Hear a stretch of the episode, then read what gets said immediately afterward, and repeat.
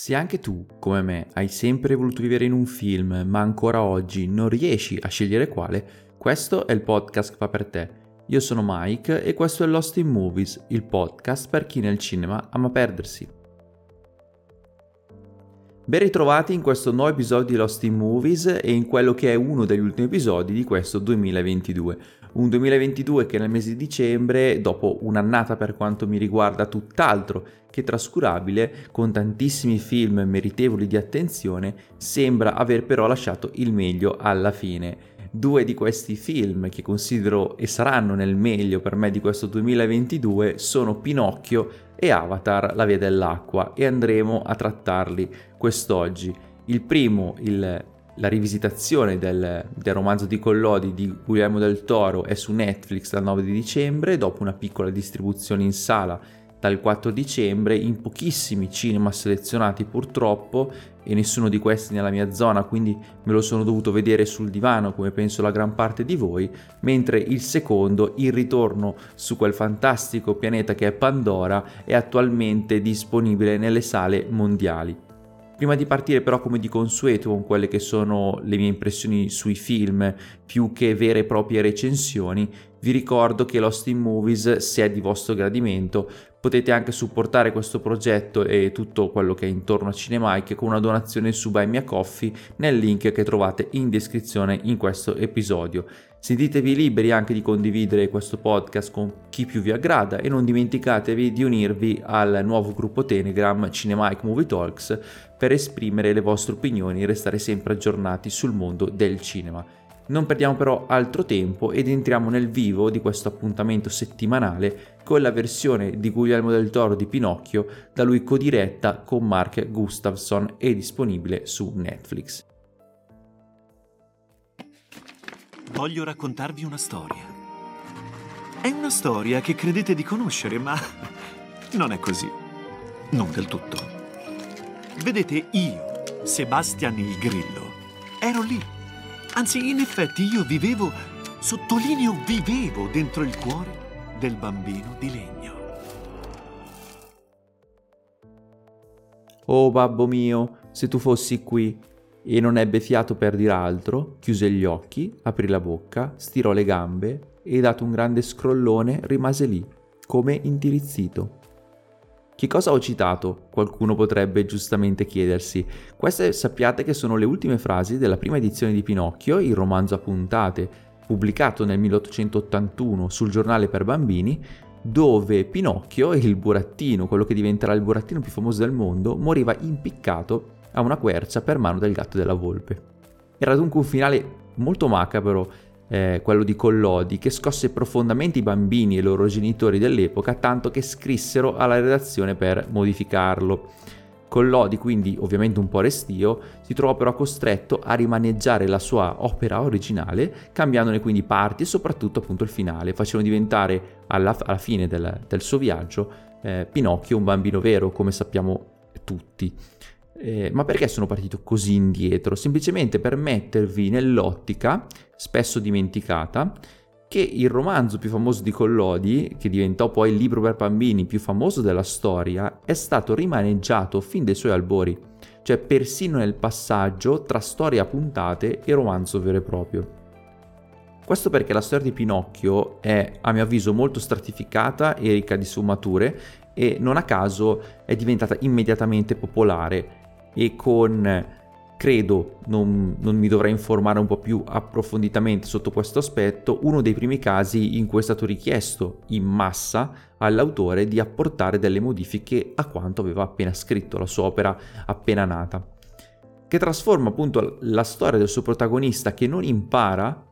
e paga con la morte il suo non essere conforme alla, società, alla società, il suo non aver imparato i valori che contraddistinguono un bambino buono e il suo continuo ricercare scappatoie e a cacciarsi continuamente nei guai in una delle più conosciute storie di redenzione, perché Pinocchio che cos'è se non una grandissima storia di redenzione? Una storia destinata a diventare parte integrante della cultura moderna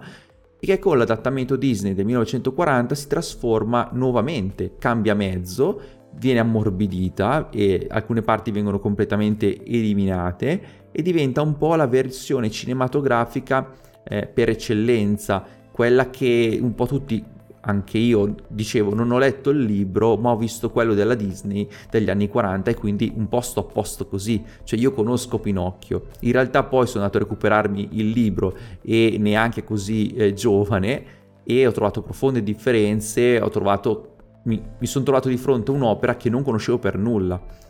Fatto sta che Pinocchio si presta, quindi ho detto, ad essere, eh, avendo cresciuto generazioni e generazioni di individui, ed essendo appunto così pieno di tematiche sulla crescita, eh, sul proprio posto nel mondo e in qualità di, del, del cittadino che sarò domani, ma anche delle regole un po' del buon costume, dell'essere onesti, eh, e con quel tocco di magico e soprannaturale si presta molto a essere interiorizzato. Noi ci siamo vissuti, abbiamo vissuto con lui, ha cresciuto anche in un certo, me, in un certo senso, e quindi prendiamo da, da, da, quell'opera quello che un po' sentiamo più vicino a noi, si presta dunque a essere rimaneggiata, reinterpretata. Basti pensare che soltanto negli ultimi tre anni abbiamo avuto tre diversi adattamenti, quello di Garrone nel 2019 che comunque ha in comune con questo, con la visione del toro, dei toni un po' più oscuri, più dark, e che spiccava indubbiamente per il comparto tecnico con dei costumi per me incredibili e che un po' mi offuscano la vista su, quel, su quell'adattamento di Garrone. Il secondo invece che abbiamo avuto quest'anno è quello di Zemeckis, uscito appunto pochi mesi prima di, delle, di, questo Guglielmo del Toro Pinocchio e che possiamo dirlo senza tanti giri di parole, non credo di offendere nessuno, si è rivelato alquanto bruttino nel suo stare un po' a metà tra il film del 1940, dovendone riportare per forza quell'estetica Disney a tutti i costi, eh, dovendo stare in determinati paletti, Disney ovviamente, e l'idea che per me era anche interessante che aveva Zemeckis, ma che non ha avuto modo di realizzare, cioè, e che ha però mostrato nel finale. Eh, anche qui, seppur siamo su due livelli completamente diversi a livello qualitativo, si è rivista l'opera originale e la sua morale che nell'ottica di Zemeckis era diventata più un accettati per quello che sei, non importa se Pinocchio diventerà un bambino oppure no, non conta perché al termine del suo percorso lui ha imparato cosa vuol dire accettarsi e vivere soprattutto. Un bel messaggio che a me piace sempre, mi è piaciuto anche come alla fine ho detto allora avevo un bel messaggio Zemeckis, peccato tu non abbia avuto o ha la possibilità o un po' il coraggio di usare fino in fondo e volere imporre quello che volevi fare. È un bel messaggio, peccato si sia trasmesso in un film totalmente fallimentare per diversi aspetti. Quindi entrambi questi due hanno qualcosa in comune col film Del Toro, almeno nel tentativo di reinterpretare l'opera originale. Quando però a rimaneggiare il mito di Pinocchio è un autore come Guglielmo del Toro, era normale aspettarsi un'opera derivativa ma che così tanto derivativa poi non vuole essere, perché il suo Pinocchio prende strade completamente differenti, riambienta la vicenda sia a livello temporale che trasformando certi luoghi del romanzo o di altri adattamenti che qui diventano qualcosa, un qualcosa di completamente nuovo.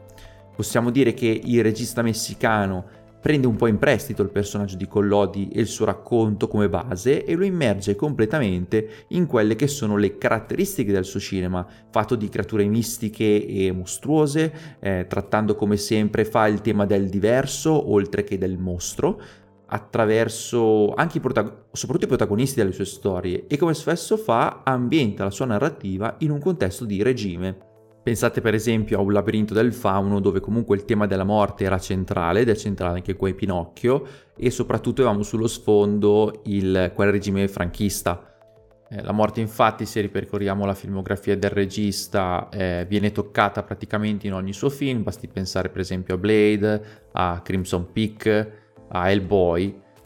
labirinto del fauno l'ho detto poco fa, ma anche al bellissimo Nightmare Alley dove il mostro era nascosto sotto le sembianze umane e dove si tentava comunque di comunicare con i defunti, se ben ricordate. Insomma, Del Toro riporta un po' Pinocchio a quello che era anche per certi versi in origine nelle intenzioni di Collodi, una fiaba dark, lo riporta alla sua indole un po' macabra, seppur stravolgendone la morale e invertendola a dir la verità, perché la prende e la, stravol- la ribalta proprio completamente trasformando quella che è diventata eh, un'immortale storia di redenzione, nel senso che nella classicità Pinocchio arriva in un contesto buono e per i suoi comportamenti, per le sue scelte, compromette quella situazione iniziale per poi nel finale riscattarsi imparando quindi la morale. Qui invece il percorso è completamente inverso o per meglio dire, la presa di coscienza non è nel protagonista, non è nel burattino che prende vita, ma in tutte quelle persone con cui lui entra in contatto. Nella versione del toro non è la società, il mondo che cambia Pinocchio,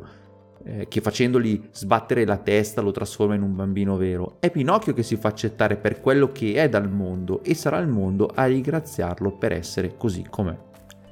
Capite bene che questa è una differenza sostanziale e che a differenza della trasposizione di Zemeckis, giusto per affondare ancora di più il coltello nella piaga, qui viene sostenuta da Del Toro ad ogni inquadratura, ogni dialogo, ogni scelta è coerente con questo suo percorso. E se Zemeckis non poteva abbandonare i canon della Disney, Del Toro non si fa alcun problema ad abbandonare il tempo e i luoghi del romanzo, come avevo detto anche prima, ma anche i personaggi iconici delle avventure di Pinocchio. Per esempio non c'è Mangiafuoco, Qui è reso una mera comparsa, il gatto e la volpe sono profondamente diversi, tanto che volpe non è una volpe e il gatto non è un gatto. Ci sono dunque personaggi che sono stati stravolti o completamente rimossi, ma anche altri che sono stati introdotti, per esempio Spazzatura che qua alla voce della splendida Kate Blanchett e troviamo per esempio anche la sorella della fata turchina che regola, gestisce un po' tutto il mondo dei morti e supervisiona vivi defunti, lo spirito del bosco, così lo chiama eh, Guillermo del Toro, e che è evidente sia la morte stessa che ha un character design e un'estetica assolutamente incredibile, con quel colore blu notte. Tornano anche i conigli presenti anche nel romanzo di Collodi, ma qui in un diverso contesto. Ci sono presenze scomode, storiche anche se vogliamo e non ho intenzione di svelarvi altro, non sapendo appunto se abbiate visto o meno il film, ma non potevano di certo mancare due personaggi cardine del racconto di Pinocchio. E ovviamente mi riferisco a Geppetto e al grillo parlante, il primo con la voce di David Bradley che la maggior parte di voi presumo ricorderanno per essere Gazza nella serie, nella saga di Harry Potter, eh, e Geppetto, il falegname, il noto falegname in questo, questa ultima versione è ricolmo di ira, di rabbia, affonda i suoi dispiaceri nell'argol, ripudia Pinocchio quando la fata dà vita al burattino incompleto che lui ha scolpito in una notte particolarmente funesta. Eh, per quanto mi riguarda, questo è il miglior Geppetto che abbiamo mai visto sullo schermo e non mi interessa se sia fedele o meno fedele grazie al character design, alla voce di Bradley e al percorso che Del Toro ha in serbo per lui, tocchiamo con mano un padre spezzato, imperfetto, che non capisce e non rispetta la natura del suo nuovo figlio, un nuovo figlio di legno, Pinocchio, che sarà anche questa volta seguito dall'immancabile Grillo, che qui ha un nome Sebastian. Eh, è mol, molto bello questo nome scelto da Del Toro per il piccolo insetto doppiato da Iwan McGregor, voce narrante tra l'altro dell'intera storia. E lasciatemi dire che il doppiaggio di McGregor è straordinario e il suo grillo di cui facciamo la conoscenza mentre è intento ad appendere tra le altre cose un quadro di Schopenhauer, eh, lui è molto colto, lui ha girato il mondo e sembra all'inizio essere molto altezzoso, invece poi riserva dei momenti divertenti, anzi direi che i, movi- i, momenti più divertenti del film sono proprio i suoi, quando tenta disperatamente di cantare una canzone e non ci riesce mai, viene sempre interrotto, sempre schiacciato, ed è il grillo che... Eh, meno di tutti gli altri, riuscirà nella missione che la fata turchina ha disegnato per lui. Cioè, lui doveva essere la coscienza, ma vedrete che farà estrema fatica a essere presente al fianco di Pinocchio. Farà davvero fatica a stare al passo con il suo, il suo protetto. Eh, un Pinocchio davvero pestifero nel suo tentativo di esplorare il mondo che è mosso da una curiosità e da un'ingenuità eh, vera, Ovviamente poi le cose andranno di male in peggio quando conoscerà il signor Volpe doppiato da Christoph Waltz. E non vado oltre con la trama perché seppur con qualche sorpresa la si conosce, passerei direttamente a parlare dell'estetica del film che secondo me è straordinaria perché Guglielmo del Toro e Mark Gustafsson decidono di animare il loro racconto attraverso la tecnica dello stop motion, riprendendola però con dei, momenti, dei movimenti che sono classici, identificativi del cinema live action eh, la storia del burattino, quindi di quel suo padre creatore, prende vita sullo schermo attraverso dei veri pupazzi, dei veri modelli mossi manualmente da artigiani del settore. Guglielmo del Toro l'ha definito un film artigiano. Eh, le location vengono ricreate a mano, con modellini e ricostruzioni vengono pitturate, intagliate, scolpite. È un film che davvero si può toccare senza l'inserimento massivo di VFX e che proprio grazie a questa estetica riesce ad essere molto più vero, molto più tangibile rispetto a tanti altri adattamenti animati. E mi fa sorridere che il caso ha voluto che in questo episodio parlassimo dei due film esteticamente e visivamente più belli dell'anno. Vi consiglio, dopo aver visto il film, di gustarvi anche quella mezz'oretta di contenuti speciali dietro le quinte che potete trovare sempre su Netflix, dove Del Toro e tutto il suo team raccontano un po' i processi creativi e realizzativi dietro questo film per me straordinario e che ha anche una componente musicale degna di nota perché abbiamo Alexander Desplat, uno che ha solo 11 nomination Oscar a curare i temi e le canzoni, canzoni che oltre a essere stupende non sono minimamente forzate e dunque potranno coinvolgere anche chi è meno avvezzo al musical. In intendiamoci, non è che questo film sia un musical, solo che ha delle parti comunque cantate che non sono predominanti, non sono troppe e in più sembrano uscire proprio spontaneamente dai, dai protagonisti, come se cantare in quel momento fosse l'unica cosa possibile.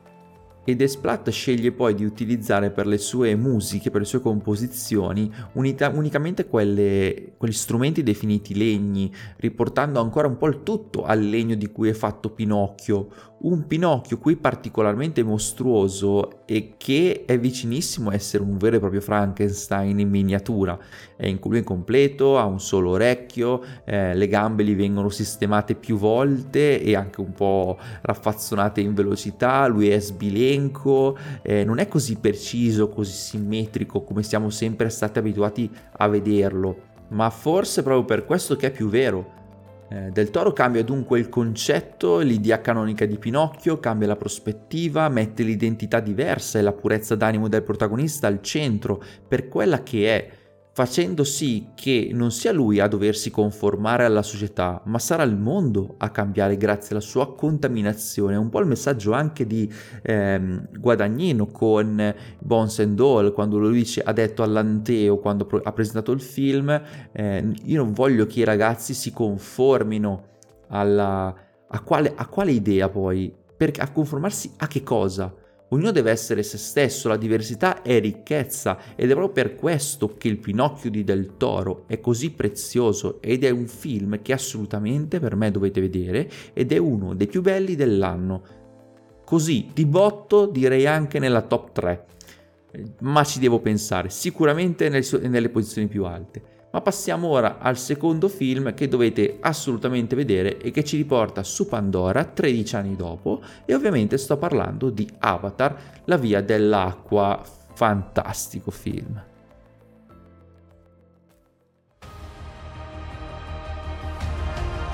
Io ti vedo.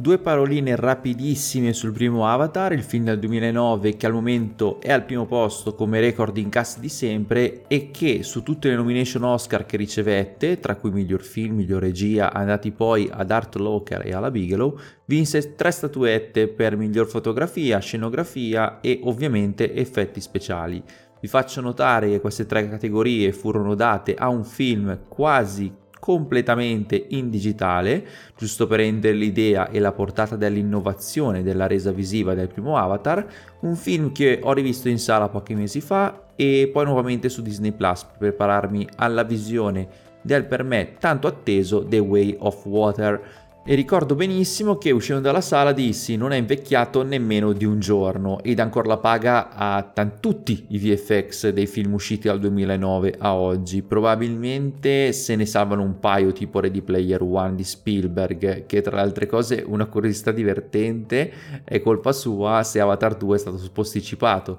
perché Cameron quando vide il film di Spielberg se ne uscì con un eh, dobbiamo lavorare ancora di più ad Avatar 2 perché non c'è abbastanza distacco qualitativo con questo film di Spielberg, dobbiamo eh, proprio imporci ancora maggiormente, perché è così che fa Cameron ed è per questo che è uno dei registi più importanti della storia del cinema a mio avviso e non si scommette mai contro Cameron perché nella sua ricercatezza, nei suoi studi, lui ha come obiettivo quello di lasciare indietro tutti gli altri con un distacco netto. Lui vuole fare il classico passo in avanti. Lui eh,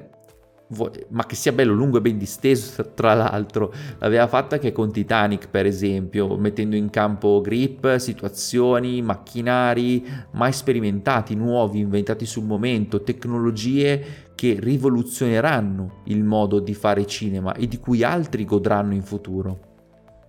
Ne parleremo di Cameron sicuramente dato che è uno dei miei registi preferiti anche perché comunque a febbraio ritornerà nelle sale Titanic che è uno dei miei film del cuore ma torniamo al primo Avatar e alla prima avventura su Pandora. Per quanto mi riguarda, Avatar è il vero colossal moderno, dal world building straordinario e dall'anima profondamente ecologica e spirituale. Mi spiace per chi si focalizza sugli snodi di trama, tra virgolette, banali, qualcuno lo definisce anche il Pocahontas spaziale. Bene, vuol dire che ti sei fermato alla superficie perché Avatar nasconde un'anima politica anche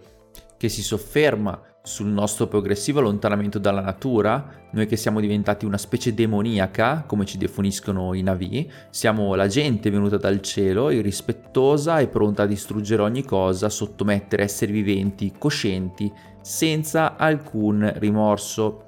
Sono passati quindi 13 anni da quando Jake Sully, il protagonista del primo film, rinacque come Navi, grazie al suo avatar e aiutò la popolazione locale a respingere quella che era la, la minaccia umana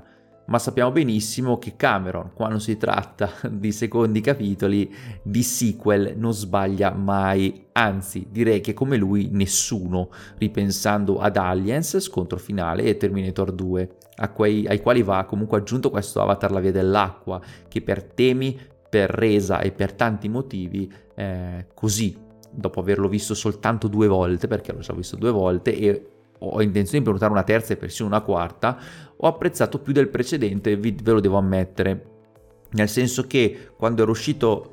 dal cinema 13 anni fa alla visione del primo Avatar, e Avatar l'ho visto una sola volta al cinema, mi era piaciuto ma non così. Eh, perché Avatar dentro di me in questi 13 anni è cresciuto parecchio a importanza e quindi aspettavo questo sequel ma l'ho trovato anche un film molto reparatorio anche verso i prossimi capitoli, eh, visivamente un film anni luce avanti, eh, migliorato incredibilmente, ma anche più maturo sotto un certo punto di vista. Non farò alcuno spoiler per quanto riguarda la trama, magari ci soffermeremo al termine, vi avviserò così per puntualizzare meglio un paio di concetti. Fatto sta che in questo Avatar 2 possiamo conoscere Jake e Naitiri in una veste nuova, quella di genitori. Hanno infatti tre figli, più due, se possiamo dire così. Biologicamente sono i genitori di Neteyam, Loak e la piccola Tuk, ma si prendono anche cura di Kiri e di un cucciolo d'uomo, dicendolo un po' alla Mowgli, cioè Spider. Eh, come si diceva al termine anche del primo film, l'uomo tornerà su Pandora e infatti eccoli nuovamente sul pianeta che assomiglia un po' anche vagamente alla Terra per estrarre nuovi materiali e sottomettere la popolazione indigena o perlomeno obbligarli con la forza ad andarsene perché vi è la necessità di rendere il pianeta ospitale per una futura grossa e imponente colonia terrestre. Obiettivo quindi primario è l'eliminazione di Jake Sully e della sua famiglia in modo che così sia più facile sottomettere i Navi, dato che era appunto Jake un po' il capo della ribellione. Questa in due parole è la sinossi del film, quello che conosceremo nei, primi, nei primi 5 minuti del film, quindi non vi ho spoilerato niente, anche meno di 5 minuti, e come si può intuire non ha grandi differenze rispetto al primo a livello di preparazione del campo di battaglia ma è anche sbagliato ritenere che questo sequel sia il primo film ma ambientato in acqua, come ha tristemente detto quel ragazzo seduto dietro di me, dimostrando di non averci capito una mazza delle 3 ore 10 che aveva appena visto. A livello tematico siamo indubbiamente vicini al film origine della saga, il, il, capostipite, è un film spirituale di connessione con il pianeta e che persino si prende una pausa importante nella fase centrale del film che diventa un vero e proprio atto a sé stante dove Cameron esplora il contesto acquatico di Pandora con i giovani salli che devono imparare ad adattarsi a diventare dei navi del mare e non più dei navi della foresta questo è un film anche sull'adattamento, ma in questa parte, in questa vera, vera parte di esplorazione di Pandora e delle sue acque, è anche un po' quell'atto in cui Cameron se la tira e ci mostra la potenza visiva di questo film. Per i colori, per l'uso del 3D, per i movimenti di macchina che fa Cameron, Avatar 2 fa davvero trattenere il respiro al pubblico per immergersi pienamente in questo nuovo mondo, tutto da scoprire. Io la prima visione l'ho vista all'Arcade di Melzo, che già è un tempio del cinema per quanto riguarda il nord Italia. Spero che eh, voi che mi state ascoltando lo conosciate o che almeno ci siate stati. Io quando vado lì è raro comunque trovo il, il, compagno, il vicino che fa casino, sempre, tutti sono sempre abbastanza rispettosi perché quelli che vanno lì vogliono vedere il film. E nessuno ha aperto bocca per tutte le 3 ore e 16 di durata ma la cosa che mi ha stupito è stata la seconda visione. Ancora una volta tutti muti, praticamente un sogno, dato che ormai la gente si siede in sala come se fosse in casa propria, c'è una mancanza di rispetto totale del luogo e delle persone che hai a fianco. Quindi per me è stato un vero e proprio sogno. Le uniche, volte, le uniche volte in cui non mi trovo a zittire qualcuno è quando sono da solo, giusto per farvi capire. Ed ecco che ah, in, per Avatar non c'è stato bisogno di fare uno sht, di litigare con quello a parte, perché questo, è questo stesso film a portarti lontano da quella poltrona per uno spettacolo in 3D assolutamente meritevole che nella versione pensata da Cameron alterna un, un frame rate di 24 e di 48 fps e le sequenze action come quelle acquatiche sono proprio quelle che godono di una velocità frame maggiore, regalando così un'esperienza molto più fluida e molto più immersiva. Si torna poi a quei 24 fps nelle sezioni dialogate. Ma attenzione, il film è stato realizzato girando completamente tutto a 48 fps. Il trucchetto che Cameron escogita è quello di raddoppiare gli stessi fotogrammi eh, in alcune sezioni in modo che l'occhio umano potesse percepirle a 24, mettendo due volte gli stessi frame, una stessa immagine sta per il doppio del tempo e quindi quelle parti, essendo doppie, stanno più a lungo, li percepiamo come più lente. Pensate che ci sono tantissime versioni di questo film rilasciate da Cameron a seconda delle potenzialità del cinema in cui verrà proiettato. Abbiamo la prima sostanziale differenza che è l'IMAX o meno, a cui poi si aggiunge il 3D a 24 o 48 fps, totalmente 24 alternato come vi ho detto poco fa, oppure il classico 2D. Io la prima volta sono andato alla casa di Melzo, era in 24 fps, la seconda volta che sono andato in un altro cinema era in 48 fps, sempre dalla catena Arcadia. Eh, se dovete quindi decidere come andare a vederlo, se siete tra i fortunati che hanno delle poche sale attrezzate in Italia per godere della versione pensata da Cameron, eh, cioè quella in IMAX in 3D e 48 fps, siete davvero fortunati, non perdetevi questa occasione. Eh, L'HFR, eh, Like Frame Rate, non è una tecnologia nuova, l'avevamo comunque vista anche in Lo Hobbit e in Gemini Man, ma questi film non avevano una cura per i dettagli di questa portata. I navi della foresta, quindi la nostra famiglia, Jake, Naitiri, Locke, Kiri, eccetera, hanno dei dettagli a livello eh, del viso, della pelle. C'è un momento in cui Kiri è sdraiata, c'è un personaggio che si avvicina a lei col, con la mano, con una punta anche, e noi possiamo vedere i, la peluria sul, sul, sulla sua pelle. Eh, Jake ha delle rughe anche, ed è sembrano veri, eh, si possono vedere le increspature del, delle labbra, sembra di poterli toccare, per il 99% del film si ha la percezione di star guardando un qualcosa di reale, e dico 99 perché quell'1% quando ti devi ripetere che sono dei VFX, te li devi ricordare forzatamente perché durante la visione te lo dimentichi totalmente, pensi che quei navi siano veri. Tutto ciò è possibile anche grazie ad alcune prestazioni attoriali degne assolutamente di nota. Su tutte, secondo me, spicca Zoe Saldana che ancora suona i tiri io non so cosa stiamo aspettando a nominare all'Oscar o a premi prestigiosi comunque anche chi si diletta col digitale, perché cosa cambia da recitare sotto chili di trucco? Io da, o rispetto ad essere in uno studio completamente di green screen o comunque di eh, dove non sei in un ambiente vero, è ancora più difficoltoso recitare in quelle condizioni perché è un, è un corpo terzo l'ambientazione che hai intorno, devi andare tanto di immaginazione e qui Zoe Saldana secondo me ha recitato in una maniera impeccabile, aumentando ancora il grado di difficoltà rispetto al primo film. Eh, soprattutto nella parte finale, nella battaglia conclusiva, il suo personaggio si spacca in due eh, con un istinto materno davvero animalesco che viene fuori, ha delle espressioni facciali incredibili e in quei momenti mi sono soffermato anche sui suoi occhi gialli da Navi, così ricchi di sfumature e io ho pensato, Mazzo Saldana per me, io l'adoro,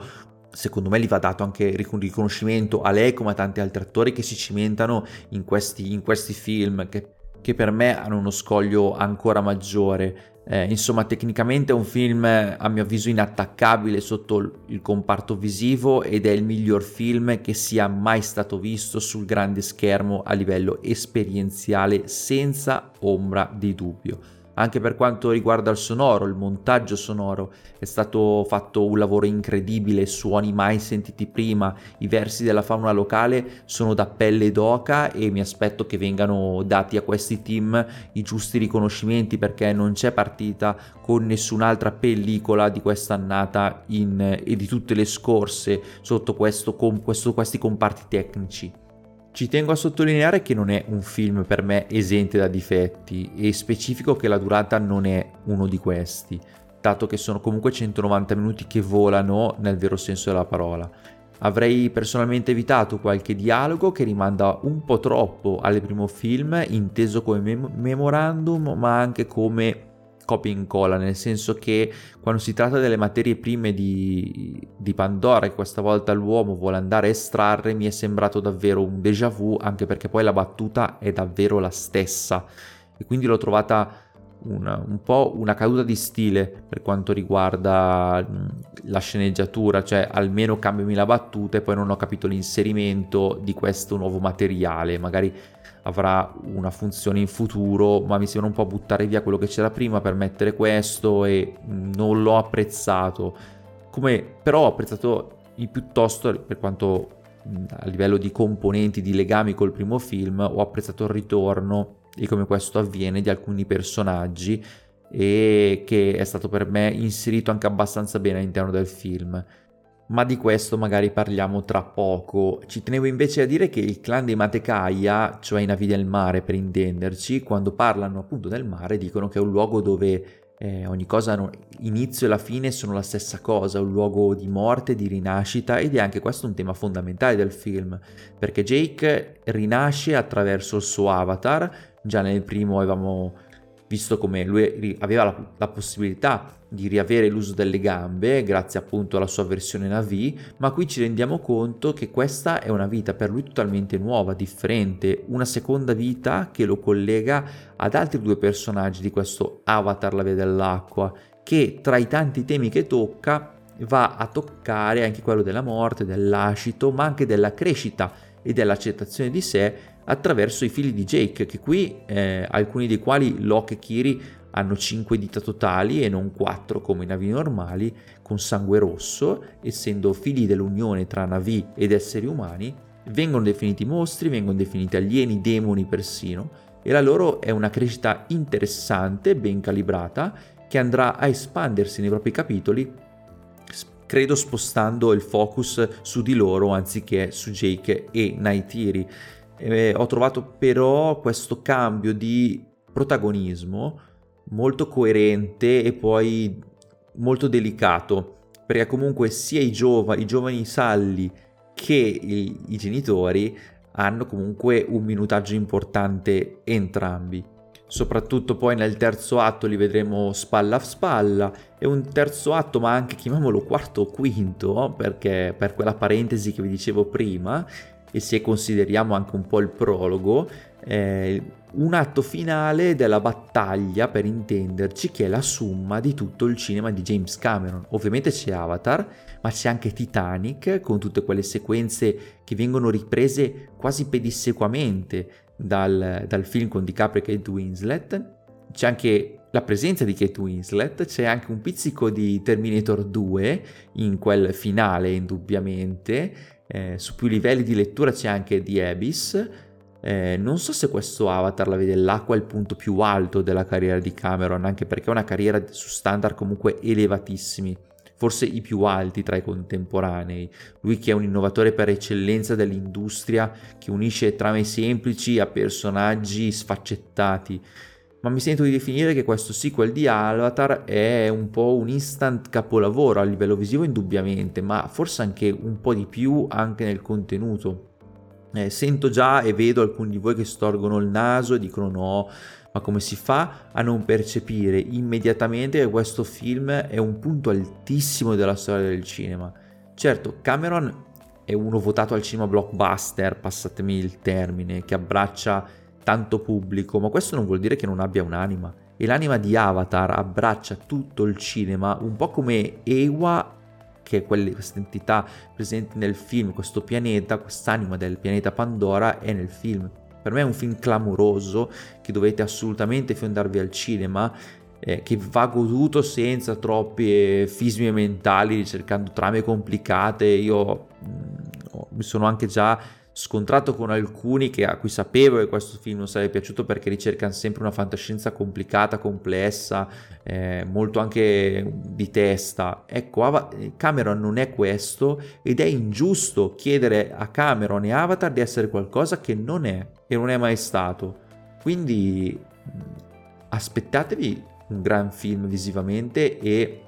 una trama lineare, coerente e un film tutto da godere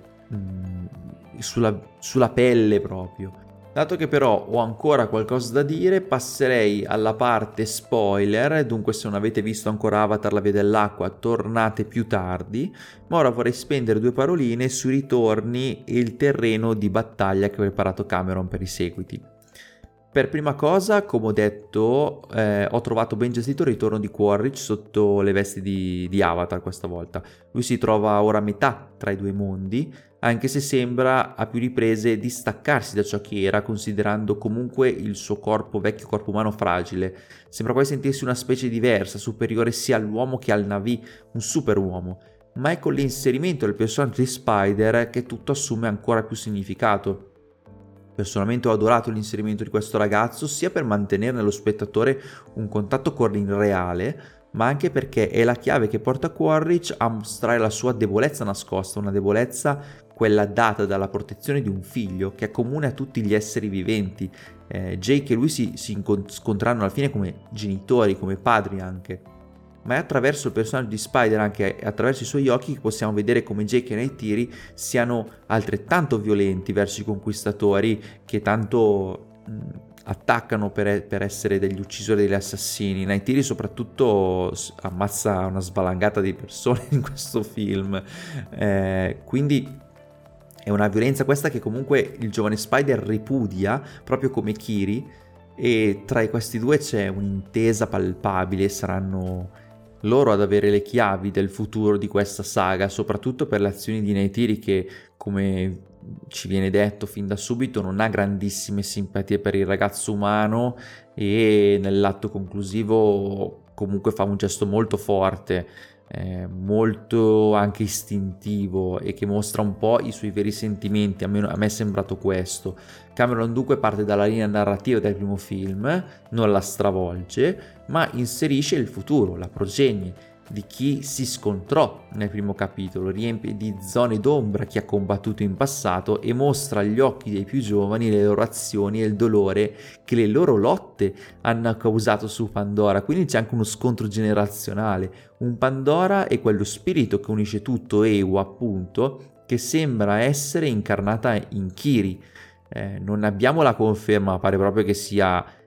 che Rey riesca a sentirla, a comunicare con lei, questo lo sappiamo, quasi fosse una sua appendice, un prolungamento dello spirito di Evo ha fatto carne, a me è una cosa che è sembrata ovvia, ma aspettiamo la conferma.